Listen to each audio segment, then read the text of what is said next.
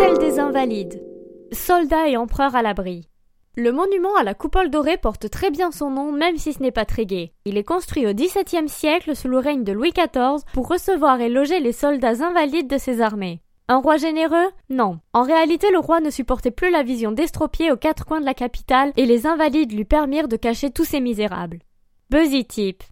Au-delà d'y trouver le musée de l'armée, tu peux surtout visiter l'église du Dôme dans laquelle se trouve le tombeau de l'empereur Napoléon.